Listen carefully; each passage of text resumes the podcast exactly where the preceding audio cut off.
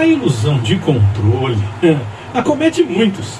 Acham que conseguem controlar todas as coisas, que vai acontecer como querem, porque tomaram todas as precauções.